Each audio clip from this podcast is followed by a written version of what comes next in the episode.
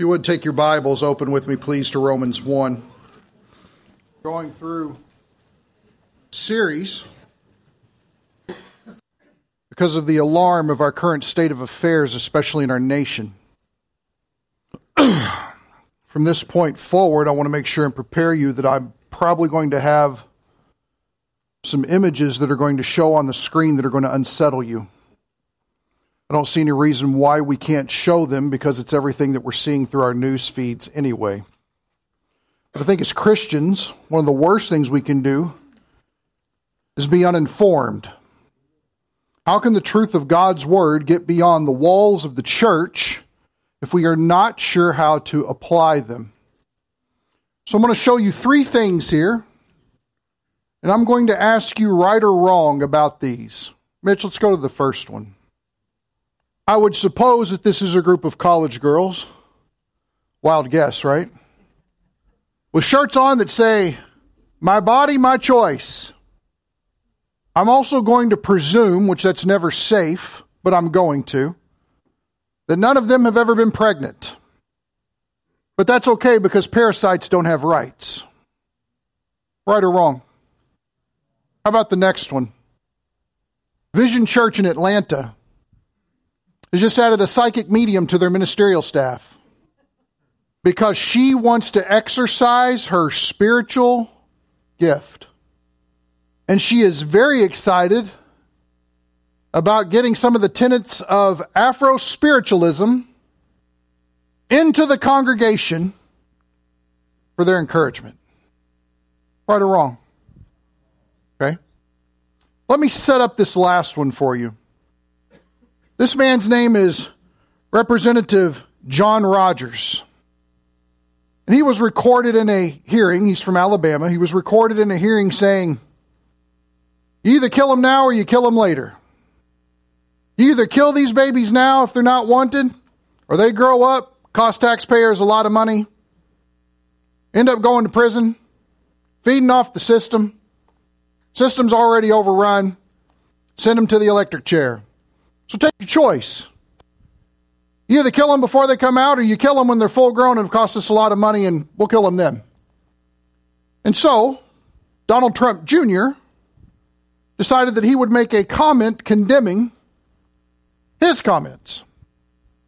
And so now, if you listen very closely, you're going to hear the interviewer ask him, What do you think about the comments that Donald Trump Jr. has made about your statements of kill them now or kill them later. Let's play that, Mitch. Earlier today, Donald Trump Jr. condemned your comments. Do you have a response to the president's son? Hey, that's an honor. Donald Trump Jr. did that. Thank God. Right on. That's if you know I'm right. Because I don't know that he's been right on since he's been here. Man, uh, that proved the right to make a decision about abortion. Him being born, that's proved the right to be, that's a very good defense I have for abortion right to him. Look, look at him and say, why should, why should have aborted him when he was born? But he would have made that stupid statement, right? So, so his parents made a decision for him. Uh, that's a decision he made for him. So that's the first proof I got.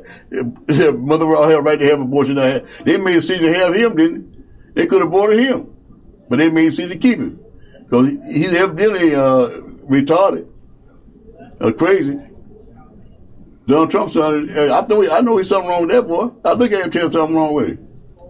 He should, hey, that's a, that's the best defense I got for abortion right there. Looking at him. One of the greatest things that proves his stance on abortion is the fact that Donald Trump Jr. exists. He's a primary advertisement for the fact that some people should be aborted because he's either crazy or retarded, right or wrong. How do you know? See, I think it's important for us to sit here and think about. We can look at something, we can become morally disturbed by it. We can say ethically this is wrong. But my question is is how do you know? Because let's be honest with this last gentleman. Is this not his opinion? I mean, I would go as far as to say, yeah, it's his opinion. It's a satanic opinion. But is this not his opinion? So what makes you right and him wrong? Or what makes him right and you wrong? Here's how we know because you always have to ask the question who is the authority in this situation? Where does the authority lie? America has been painted in such a way as to where they would like all of us to believe that the authority lies in the government. Our own money doesn't even say that. Would anybody like that maybe if we changed it? In Congress we trust. I don't know that that money will spend. But I tell you, who'll spend it? Congress. Right? How do we know that this is wrong? Let's take each case. Number one, the unborn are humans and created in God's image. Genesis 1, verses 26 through 28. Yes? God has spoken authoritatively on that subject. Second instance of hiring a psychic on the ministerial staff of a church in Atlanta. The church is to have nothing to do with sorcery, for God has no harmony with Belial, nor believers with unbelievers. 2 Corinthians 6 15. Has God spoken authoritatively on that matter? He has. How about this last gentleman and what he had to say about Donald Trump Jr. being a prime advertisement for the reason why we should have abortion in our country? Proverbs 10:18 He who spreads slander is a fool. This man that you saw on the screen in front of you is a fool. The Bible calls him a fool. The word uses the word fool. Don't be scared of that word. Because what we have is pagan ideology successfully being encouraged throughout all of our country. I'm not happy about it. God's not pleased with it. The whole reason why we're going through this is because Romans is about how do you avoid the presently revealed passive wrath of God? And the answer is you live by faith. That's how that happens. God is not pleased with sin. And because God has spoken, He has put forth a standard. Now, I want to give that standard a name. Look at chapter 1, verses 16 and 17. If you notice in the seat around you, you've got a card. This is our memory verse. We're going to memorize the front part. Well, that's a blank card. My memory verse just got real easy for this month. Ah, here we go. We're going to memorize verse 16 on the front for this month, and then for July, we're going to memorize 17 on the back. It's summer. I'm looking to take it easy on everybody. But let's read through this and look at it. Verse 16 For I'm not ashamed of the gospel, for it is the power of God for salvation to everyone who believes, to the Jew first, and also to the Greek. For in it, for in, and what is it? The gospel. For in the gospel, the righteousness of God is revealed from faith to faith, as it is written, but the righteous shall live by faith. Last week we looked at the power of God, or the fact that God is omnipotent. He is all powerful. The second attribute we want to pay attention to is the idea of God's righteousness. In fact, I have a good quote I want to share with you real quick. If you want, look at the screen. God is an invisible, personal, and living spirit, distinguished from all other spirits by several kinds of attributes. Metaphysically, God is self existent, eternal, and unchanging. Intellectually, God is omniscient, faithful, and wise. Ethically, God is just, merciful, and loving. Emotionally, God detests evil, is long suffering, and is compassionate. Existentially, God is free, authentic, and omnipotent. Relationally, God is transcendent in being, immanent universally in providential activity, and immanent with his people in redemptive activity. All of life is theology, all of it. There are some people who want to consider that the time that they deal with God is when they come to church on Sunday. We have a term for that, it's called denial. God is all the time. And when we are faced with a decision, when we are faced with a stance, the reason why we can morally assert that something is wrong or right, it reveals our deepest convictions about who God is and what He has said and what we believe or how much stock we put in what He's had to say in His inerrant, infallible Word. Isn't this the reason why at family gatherings you don't talk about religions or politics, right? Why do you think that is? The reason no one wants you to talk about politics and religion is because it reveals your deepest convictions. And when you start believing something seriously, people get uncomfortable. You can be Christian, just don't be a fundamentalist. Anybody know the definition of fundamentalist? It's somebody who actually believes that the Bible is the Word of God and authoritative in everything. In other words, it's a New Testament Christian. That's what a fundamentalist is. But don't share that with me. Don't push your God on me. Well, be careful now. Not everybody thinks that way. Anybody ever stop to think that maybe everybody else is wrong? And maybe God is right? Well, you can't say that. You have to be more tolerant.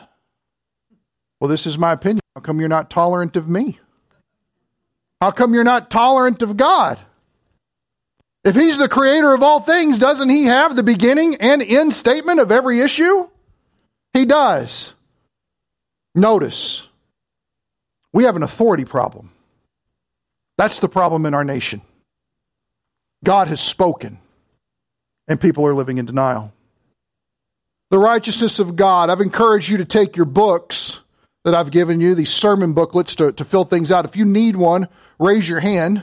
Pete looks ready, willing, and able. He can help pass some out to you if you would like one to document notes. But I've asked you to take the second sermon that's listed there and divide up the pages so you can record some things about each attribute. And so after your listing of the power of God, I'm going to ask you to write down about the righteousness of God. Number one, righteousness is a standard. When we talk about the fact that God is righteous, it is a standard. It is not just the idea that God practices righteousness or the things that he says and establishes are righteous. It's the fact that he himself in his being is righteous. And anything that he does in history is directly reflective of a righteous decision because God will never operate apart from the person he is. Or let me say it a different way God's not fake, he's not a hypocrite. He doesn't act one way and put on another mask. There's this belief going around that God has two wills. One is a revealed will, and the other one is a secret will. In his revealed will, he wants everyone to be saved. But in his secret will, he only wants a few people to be saved. That's called a liar. That is a lie from Satan. And it directly infringes upon the very person of who God is. God cannot be righteous and have mixings with sin. He does not condone it. Otherwise, his righteousness becomes useless in meaning.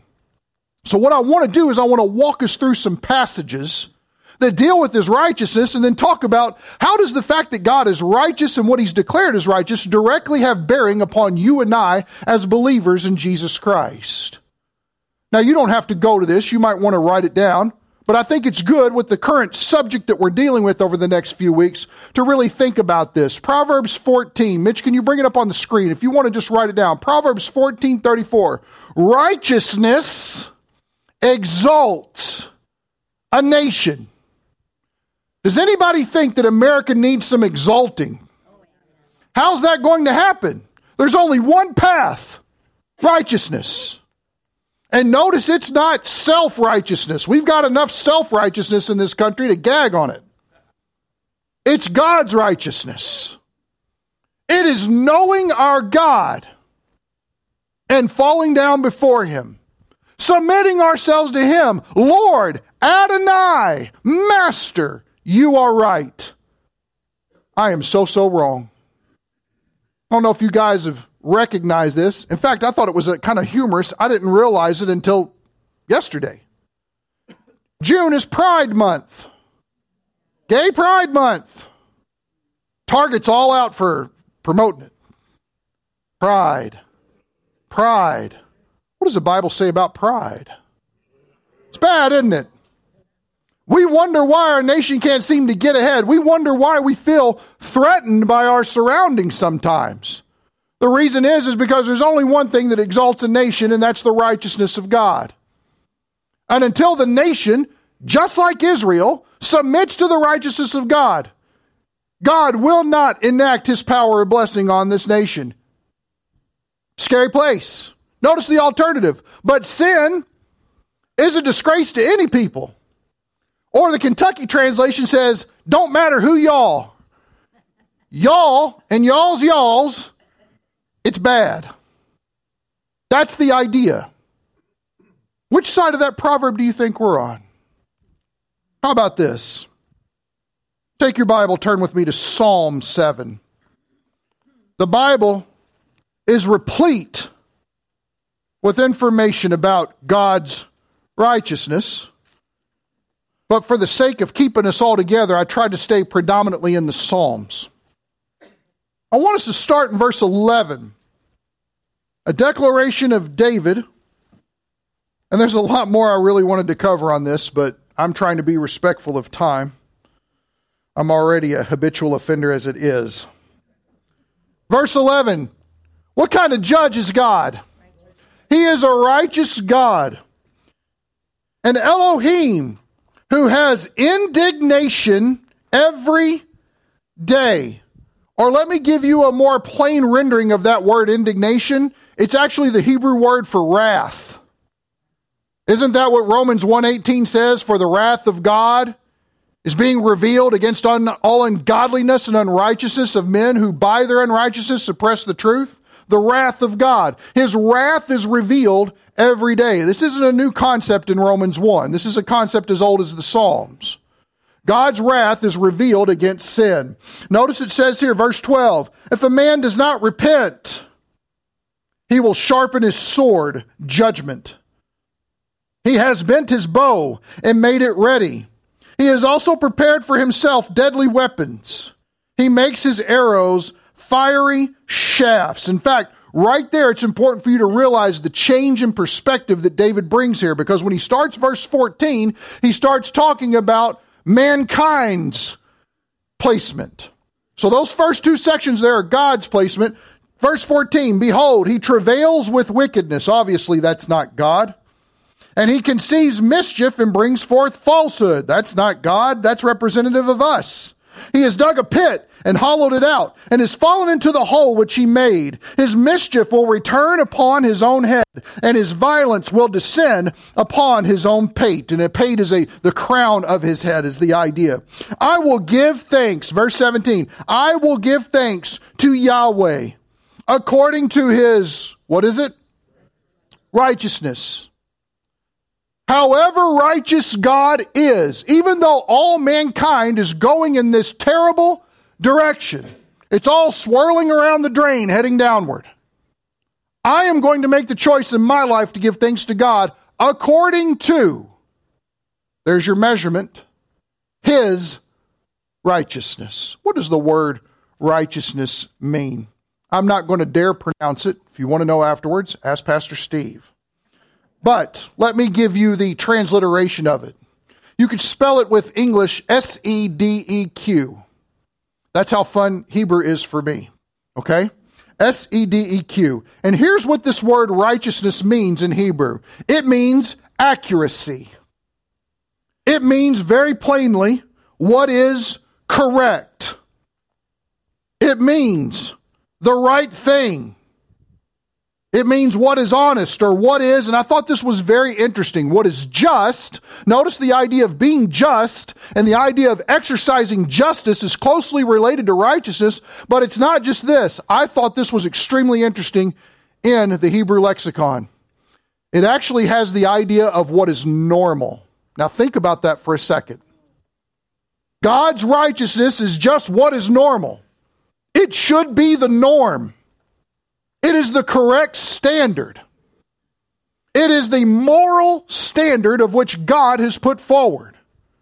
It has the idea of justice connected to it. See, God can't condone sin. Anything that is considered in the category of sin, we know one thing about it it's less than righteousness. Would you agree?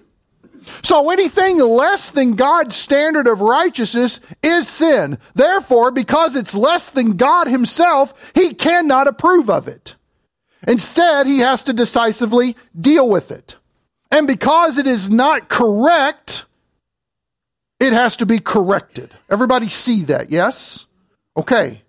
I'm going to make a real big deal about God's righteousness so that we can walk away with at least some sliver of the idea of being in awe of, of his righteousness. The end of verse 17, and I will sing praise to the name of Yahweh Elyon, Lord Most High. God, when He judges, and He judges the wickedness and the schemes of people, His creation, He does so in righteousness. How about this? Turn over to Psalm 11. Start in verse 4. Psalm 11. Yahweh is in His holy temple. Yahweh's throne is heaven. His eyes behold, his eyelids test the sons of men.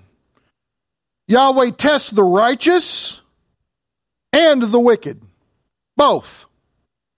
And the one who loves violence. Now pay attention, guys. His soul hates. You think we live in a culture of violence? What does that tell you about God's viewpoint towards the culture. He hates it.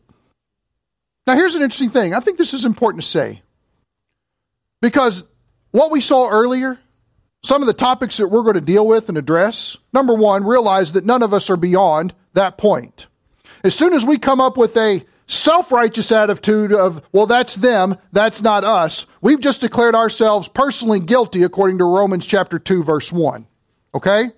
So we cannot afford to ride the gospel high horse and look down upon other people. They need Jesus just as much as we need Jesus every single moment of every breath I take. Okay? But I think it is also important for us to recognize that because of God's word, it has given us clear parameters to discern what is correct and what is abnormal, what is wrong. In fact, remember this from the Foundational Framework series. When God created, He created everything perfect, right? Everything was in accord with His righteousness. It was the introduction of sin that brought death and created this period of abnormality that we currently live in. How do we know that to be true? Because at the end, He's coming back. And when He comes back, he lays down all opposition, he defeats every enemy, and he establishes his kingdom in righteousness. And he will rule with righteousness. I don't know about you. I'm pretty jazzed about that. And because of our current abnormal situation, it makes me happy about it. It's going to get better when he comes. In fact, it's going to get perfect. That's exciting. That's hopeful.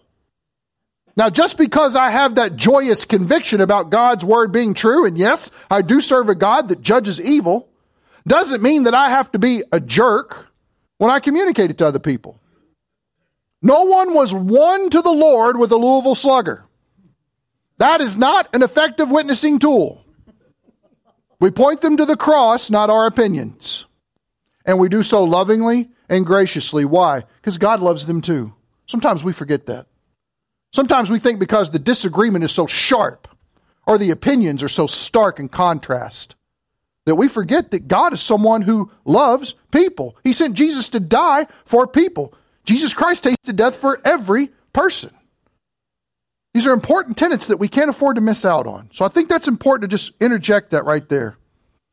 But yeah, those who love violence, he has no problem judging them. Why? Because if you're someone who loves violence, you have chosen to love violence, you are personally responsible for those actions. That's why the gospel call is a call to believe in one better who had to take care of the problem that you have. He's a Savior. How about verse 6? Upon the wicked he will rain snares, fire and brimstone, and burning wind. I thought this was interesting. A literal translation of burning wind is a breath of horrors. That's frightening. But that's the judgment that wickedness deserves. Notice it says here burning wind will be the portion of their cup. It's what they deserve to partake of. Verse 7 Why is that? For Yahweh is what? He's righteous. And I thought this was great. He loves righteousness. Now, if you have a marginal note, you'll notice that it says over there, He loves righteous deeds. We would actually say the literal translation is, He loves righteousnesses. We would pluralize righteousness. He loves it when people operate in righteous ways, when they are seeking to conduct righteous lives. That's the kind of thing that gets God's attention. That's the kind of thing that brings His blessing. Notice after that, the upright will behold His face. That's a beautiful reward. If you are living upright, and the reason why you would do so is in relationship to His righteousness, he wants to reward that. Here's two important things I think that it's important to see. God's righteousness doesn't just stand on its own. It is connected to two other attributes necessarily so. Number one, his holiness. Because God is righteous, he lives far above and beyond. His ways are not our ways, his thoughts are not our thoughts. So he is wholly other than everything that you and I would consider normal. Well, that's just the way that it is. Let me ask you a question. Is it normal for a young guy and a young gal to move in together before they get married? Is that normal by the world standards? Yes, it is. Is it normal according to God's standards? No. Well, we just have to see if we're compatible. Denial. God said, don't do it. Let me ask you a question. If you worship the same God and you have the same Savior, don't you think you'd be pretty compatible? The reason why your marriage doesn't work out is because of selfishness, which is nothing that God called us to as spouses. He called us to selflessness. So notice a lot of those initial problems and confusion and worries about getting into a marriage relationship. Oh, then I'd actually have to commit. You're sharing rent. Backwards. Unrighteousness. So it's necessarily connected to his holiness. He is set apart completely different. And that's why his standard is set apart from everything that the world has accepted as an acceptable standard. It's not acceptable to God. Well, you don't understand. We marched on Washington and I had my, my, my picket sign ready to go and we printed up t-shirts and we got signed petitions and you know what? They passed it into law. Doesn't make it right. Just because it's lawful doesn't mean that it's profitable.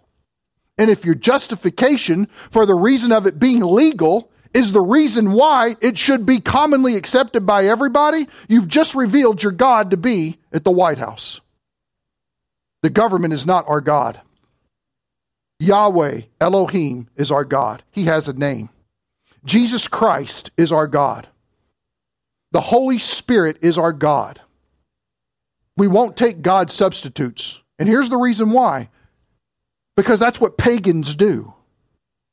Pagans look for the God substitute in order to normalize unrighteousness. So let's not pretend, that it's acceptable by any means just because somebody signed off on it and made it into law. It's not. Don't fall into that trap. Don't fall into that. The second thing that it's attached to, not just his holiness, but his immutability. And you spell that I am mutability. Or if you want to write this down, the fact that God is never changing. He never changes. He's always the same. Or let's say it this way you don't have to worry about God having a certain set of expectations for our lives on one day and then wake up the next day and He's changed them. God doesn't change. As you read through the Bible from Genesis to Revelation, He reveals more of who He is. But He was always totally who He is in the book of Revelation that He was in Genesis. He just understood that we couldn't handle all that information in the beginning. So, by His grace, He progressively revealed Himself through Scripture so that as we move forward from the Old Testament into the New Testament, beginning to end, we would be able to take in more of Him in pieces. I don't know about you, but I'm having a hard time handling God in pieces, much less Him trying to reveal all of it at the same time. So, His immutability, because He never changes, His standard of righteousness never changes. That's important. Anybody interested in Greek mythology? They were always changing their standards back then. One day a god wanted this, the next day he wanted this, the next day he was going after this. You want to look at him and go, make up your mind, guys. It is hard to serve a God that is fluid and always changing. Because God is the creator, he is holy, he is above all other things and set apart, he does not change. How about Psalm 19? and I want to show you this because I want to point out two points. Number one, about God's law. Number two, about people try to pigeonhole Jesus' words. Psalm 19, look at verse 7. The law of Yahweh is perfect, restoring the soul. The testimony of Yahweh is sure, making wise the simple. The precepts of Yahweh are what? Right and what can the precepts of Yahweh, because they are right, do to us? Notice what it says rejoicing the heart. Pause for a second. Let's have a devotional moment. Come up and sit on Uncle Jeremy's lap. Let me ask you a question. When's the last time your heart rejoiced because God's word was true? When's the last time you look at this and you just went, I am looking at the words of the living God? It's right because it's right, it causes something in my inner being to want to jump. Is your Christianity like that? If not, what's keeping you from jumping? What's keeping that rejoicing from bubbling over and becoming the vibrant life of Christ that it should be? We need to think about it, guys, because this is telling us factual information about what God's Word is able to do. Is it doing it in our lives? How about the next one? The commandment of Yahweh is pure, enlightening the eyes, no defilement. The fear of Yahweh is clean, enduring how long? Love it. The judgments of Yahweh are true. They are righteous altogether. Notice the connection between truth and righteousness. They're always right. What God has to say on a matter is always right. Some people want to say this well, I don't recall Jesus saying anything about that in the Gospels. Jesus doesn't have anything to say about this particular subject. You know what that tells you about their convictions? They, they haven't read very far. Need to expand your reading. Here you go. They don't believe Jesus Christ is God. Or they believe that Jesus had an opinion that was different from God's in the Old Testament about a subject. Or they would say that if we're going to claim that the Word of God was inspired, well, that can't be true. So therefore, they deny the inspiration of the Scriptures, they deny the nature of the Trinity. Now, that's real easy to conjure that argument so that you don't have to deal with a standard regarding sin. Or let me put it this way to get a little bit more familiar with her. That's a way to suppress the truth in unrighteousness. Cover it up. Rationalize it. Bring my logic to the table. Logic. God given gift so that we could better understand Him, and we turn around and we use it to diffuse the power of His Word to give us better and more satisfying, joy filled lives. Notice, it's a God problem, it's a righteousness problem. How about this? Uh oh, I didn't write down where I'm going next. We'll go for it. Psalm 89. Whew, I was right. I'm using note cheats. I'm putting little post-its in my in my Bible to help. I've never done that before. Bear with me. I'm a fragile human being. Psalm 89. I appreciate this passage because it connects God's righteousness with his justice. Notice verse 11. It says, The heavens are yours, the earth also is yours, the world and all it contains. You have founded them. The north and the south, you've created them. Tabor and Hermon, which by the way, those are mountains. Those are mountains that were listed there. Shout for joy at your name. You have a strong arm. Your hand is mighty. Your right hand is exalted. And here it is, guys, verse 14. Righteousness and justice are the foundation of your throne. The Hebrew word for justice, it's spelled M I S P A T. M I S P A T. You want to know how it's pronounced? Pastor Steve's in the back. Judgment is what it means, or it means the act of deciding a case. In other words, God deciding upon a situation is in perfect harmony with His righteousness, and therefore, because it's in perfect harmony, it's always true, it's unchanging, and it's always right. Does everybody see why this has to be necessarily connected together? Yes? Notice the ownership of the heavens and the earth are due to the fact that He is the creator and we are the creatures. Holy. He is set apart. He is otherwise different, and yet He is personal because He has made His ways known to you and I. I thought this was a good quote. His justice is His official righteousness. He, his requirement that other moral agents adhere to the same standards as well.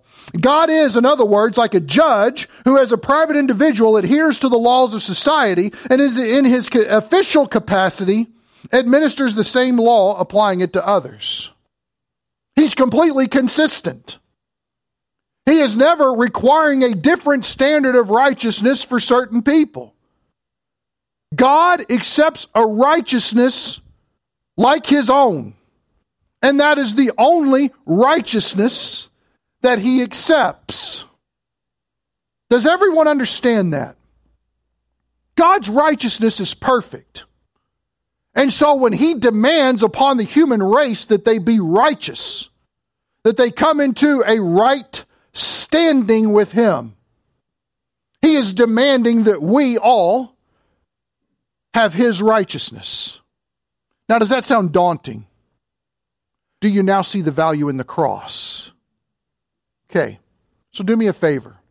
In, the, in, in, in respect for time, turn back with me to Romans 1. If you want more on this subject, I encourage you to study Jeremiah 23. But in the interest of time, back to Romans 1. Verse 17. For in the gospel, the righteousness of God is revealed made known, fully exposed. It's manifested. In other words, it eliminates all questions about what righteousness is, but it gives you some little parameters there that we might easily go over and not think about. And watch it. From faith to faith. Does everybody see this? Is he saying I got to believe in him twice? No. So, what in the world does it mean? Take your Bibles and turn over to Romans 3. Romans 3. I want you to look at verse 21. Now, what we just read in the Psalms is the law the righteousness of God? It is. The law is His righteousness written out for us to read. That's what God's law looks like in written form. But notice what this verse says. But now, apart from the law, stop. Is the law righteous? Yeah, in fact, God's not commanding anything the law that He's not of himself. So watch this. Apart from the law, the righteousness of God, there it is, mark it, the righteousness of God has been manifested. Now, isn't this the same thing that we saw in chapter 1, verse 17? Yes, it's been revealed. It's the same thing. Everybody stay with me. Who's asleep? Do we need to do some charismatic glory calisthenics right now? Somebody get your glory fan out and wave it. Good grief. Stick with me. This is good stuff. We're talking about a righteous God, and we're talking about how you are righteous. And it's all because of Him and what He's done. Now, watch this. It's now been made manifest, watch, being witnessed by the law and the prophets. In other words, the Old Testament told us about this righteousness being manifested. Verse 22 Even the righteousness of God through faith, there's your channel, through faith in Jesus Christ for all those who believe. Jesus Christ does the work to pay for the debt that we have incurred by our sin. Not just sins by nature and being born into this world, but sin because we can't stop sinning. We are sinners apart from Him. Don't believe me? What's your last week look like? Everybody keep everybody everybody start number one. Everybody would have to wear pocket shirts, okay? But then everybody keep you a little notepad in there. Get you out a pen, take a Grace Bible Church pen, and write down your sins every day.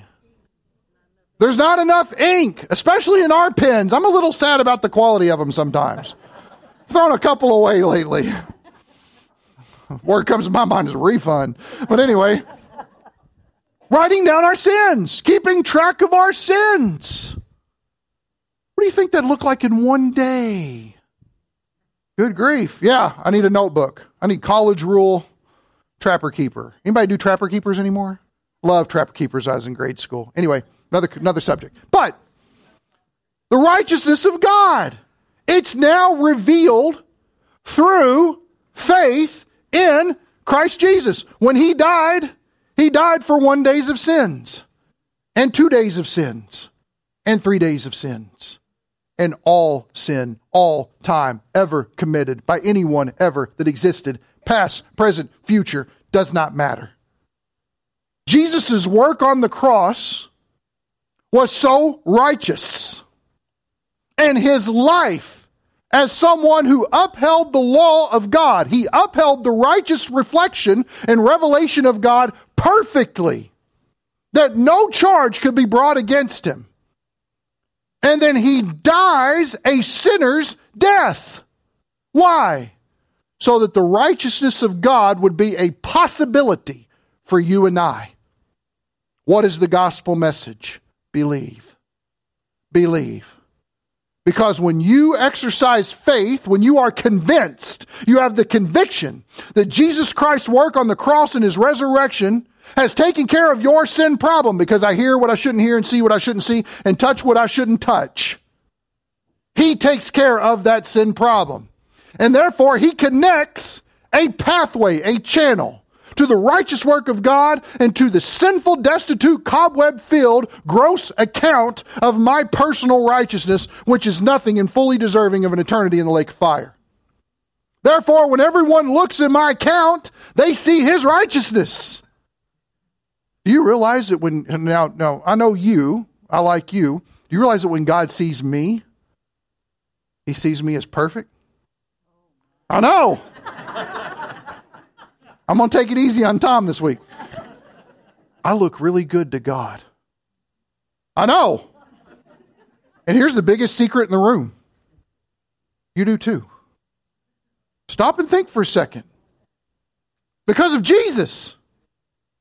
It's not because, well, Lord, I, I did this, you know, I, I, wanted to do these things. I saw these people that needed some help, and so I wrote out this check for this thing, and I wanted to really get involved, and well, I really wanted to teach Sunday school, and all things that we definitely need, right? But none that make you righteous. There is nothing to earn with God because all has been earned for you. Someone did all the work and handed you the keys. Said, Here it is. It's yours. It's yours. Am I righteous in and of myself? No. But at the moment I heard the gospel message and believed in Christ, God put on Jesus colored glasses, and that's the way He always sees me. He no longer calls me a sinner, He calls me a son. Why is that? Because of my righteousness? No. I have none before Him. But because by faith I've been hooked into the righteousness that Jesus has fully provided. I don't deserve to be there but because I have God's righteousness. Not a righteousness like God's. There is no other righteousness but God's righteousness. Because I have God's righteousness on me, He accepts me fully. Fully. Never casts me away. I can never lose the life that He has blessed me with. Never. Now, that is from faith. Romans 1:17. That's our justification. What does that look like for our sanctification? Turn over to Romans 5. The gift just got better. He's not just content with justifying us. Do you realize that your Father in heaven wants to sanctify you? He wants you walking hand in hand in heart experience with Him every day. This is a reason why I asked Does God answer your prayers? God answering prayers that you lift up to Him is an excellent indicator of your fellowship experience. Now, does He answer every prayer? No. Why is that? Because a lot of times we ask for silly things. He still hasn't given me the DeLorean out in my driveway. Okay? And fortunately, no. Because I would go back to the future in it. But anyway. Chapter 5, verse 17. Yes, I'm that guy. Verse 17. Look at this. Now, I'm going to quiz you on this. You're going to know this. So just say it out loud. For if by the transgression of the one death reigned through the one, who was the one who transgressed initially? Adam was. So notice, when Adam transgressed, death enters into the picture, and now death reigns. Death rules. No one escapes the dominance of death because of Adam's desire to do what he wanted to do instead of doing what God called him to do. Now, watch this. Much more, so we're automatically much more, that's better terms, okay? Much more. Those who receive, now here's the thing you have to receive it, it's not just given to you. Somebody wants to make the claim sometimes, well, we're all God's children. Not if you're not in Christ. You are not God's child. You are at rebellion with God. You do not have peace with Him. You have not been forgiven of sin. It's a problem. You do not have eternal life. So, this is why the necessity of Jesus, He's got to be front and center to everything that we do. We have got to get rid of seeker church mentality that we think is popular to gain people. The church is not about growing people, it's about having a sanctified people that adore and love their Christ so that He can work powerfully through them. It's about people walking with their God. That's what it's about. So now watch this, okay? Much more, having received it, those who receive the abundance of grace and the gift of righteousness will reign. Does everybody see that that's future? Does everybody see that it's future? Yes, no? Okay, you see it. It's something that can happen. It's a possibility for your life. If you will receive the gift of righteousness and the abundance of His grace, you will reign. Notice this in life through one, Jesus Christ. Jesus is the one through whom we reign because he's the one who makes it possible. Now, guys, this isn't talking about your justification. This is talking about you accepting the abundantly gracious gift of righteousness in living your life.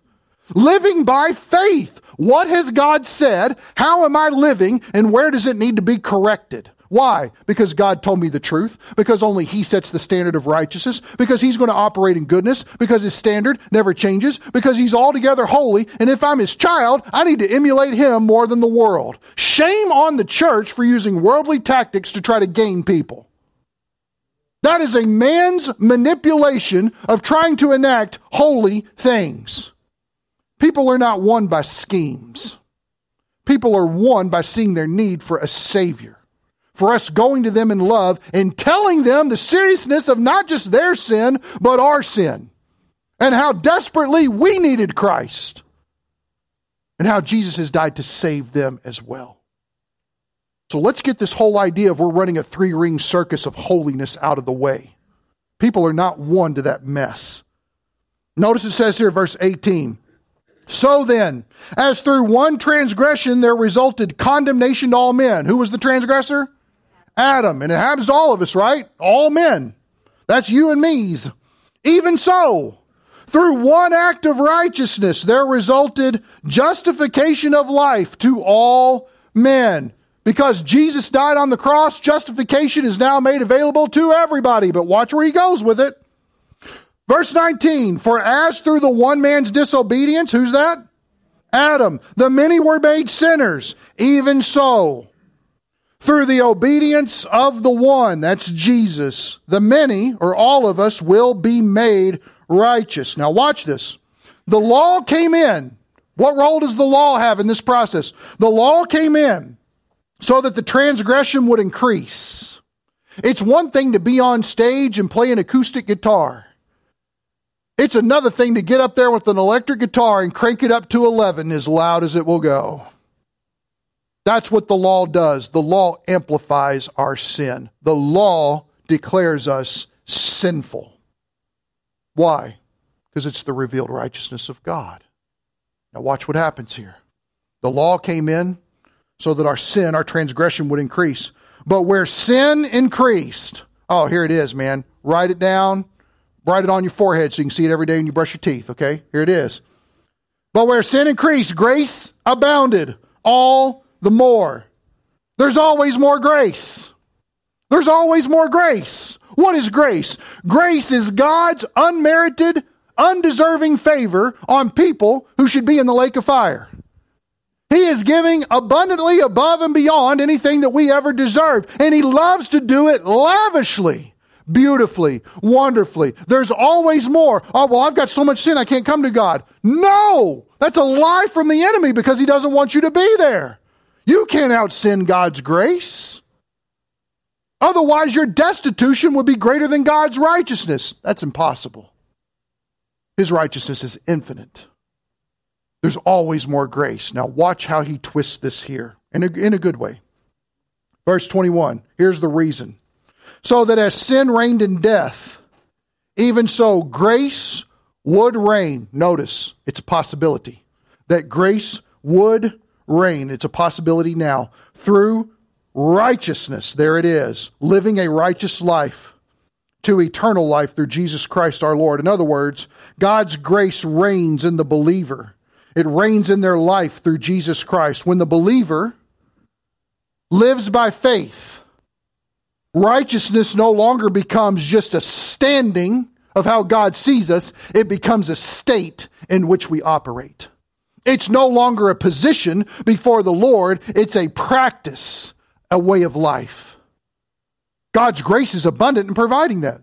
From faith to faith. God wants the righteousness of His gospel, the very right standing of who He is, to not just coat us in getting us saved, but He wants us to go on getting saved so that we will be great reflections of His righteousness. You live by faith, you reign in life. Why is that? Because you're no longer under the wrath of God. The wrath of God is about suppressing unrighteousness. When you are living by faith, you are living in righteousness. Or let me say it this way just to wake everybody up because I see you nodding off. And it's not my deodorant because I put it on today. God has an abundant life for you and I to live. It's yours. He's given it to you. You are accepted in the Son. He has already wiped out your past. And He is already dealing with your present, but He has paved a beautiful way for your future. Now, it's already going to be great. Eternity with God, even on the outskirts, is going to be much better than being in the center of hell. I don't care if people think Ozzy Osbourne's going to be there or not. It ain't going to be that good of a time. He's going to burn too. But we need to recognize that God is not satisfied with just getting us saved. Do you realize that? God has gone to great lengths to raise his son from the dead. And in raising his son, he desires for you and I to walk in that type of righteousness. His son lives so that his son can live through us. When his son walked out of the tomb, we walked out with him. You are living because of what Jesus has done. And Jesus wants to save every one of us from just living our life. He wants us to give, he wants to give us the opportunity, he has given us the opportunity to live a righteous life. Do you live a righteous life right now? Don't answer out loud, but think. Are you presently at this moment walking hand in hand with the Spirit of God? If not, what excuses is your heart offering up right now to justify why you're not walking in the Spirit. I'll tell you this that's all sin. It is trying to come up with reasons why sin should be acceptable in this matter. Let me tell you something God sees it. God sees it. And that's why God has things like this in His Word to explain to us. Do you not realize there's a path of righteousness for you to walk on? And it's not about you doing better, trying harder, getting all your ducks in a row, those types of things. It's not about your personal effort. It's about something I've already fully supplied in my son. Trust him and let him lead you. Get out of his way and let him walk. Does that make sense? Is this a good thing? Guys, it's not just a good thing, it's a righteous thing. It's a righteous thing. It's a God thing. It's a God thing that He desires to do in His people for His glory. Where's my boasting? Oh, I get pats on the back for, for doing good? No, you're missing it. Because it's not about us. It's about Him. It's about Him. It's about Him. Are you living this day for? Pray with me, please. Father, no words can do justice to what your righteousness is. Father, we all need a deep drink to satisfy what is in us. And that could only be of your person, your righteousness, the fact that you are right, you are correct, you are normal. God, how desperately we need a dose of normal. Lord, maybe sinful things are being brought to our minds right now. I pray, God, the Spirit bring convicting work on us, that you would reveal the unrighteousness that is set up shop in our hearts. Your grace is provided so much better than what we settle for. Your love calls us to so much higher. Your mercy is so much more abundant than what we think. Father, give us a glimpse of the inconceivable that a righteous, holy God has provided the same righteousness. Doesn't just call us to be justified, but to live in that righteousness. Father, teach our hearts and minds what that means. I'm sure I've done a poor job of grasping that fact. May we be in awe of you, our Creator and our Sustainer. Father, give us hearts that desire to worship truthfully in this moment. Help us to shun the things that we think are just and right and hold them to the light of your word so that they can be seen for the darkness that they are. Father, if we are walking in the light, let us turn to our brother and sister and love them and encourage them and call them to the light to bear burdens with them, to desire for an abundant life, for them to be living in this moment. Father, make us agents of your righteousness. Pray it in Jesus' name. Amen.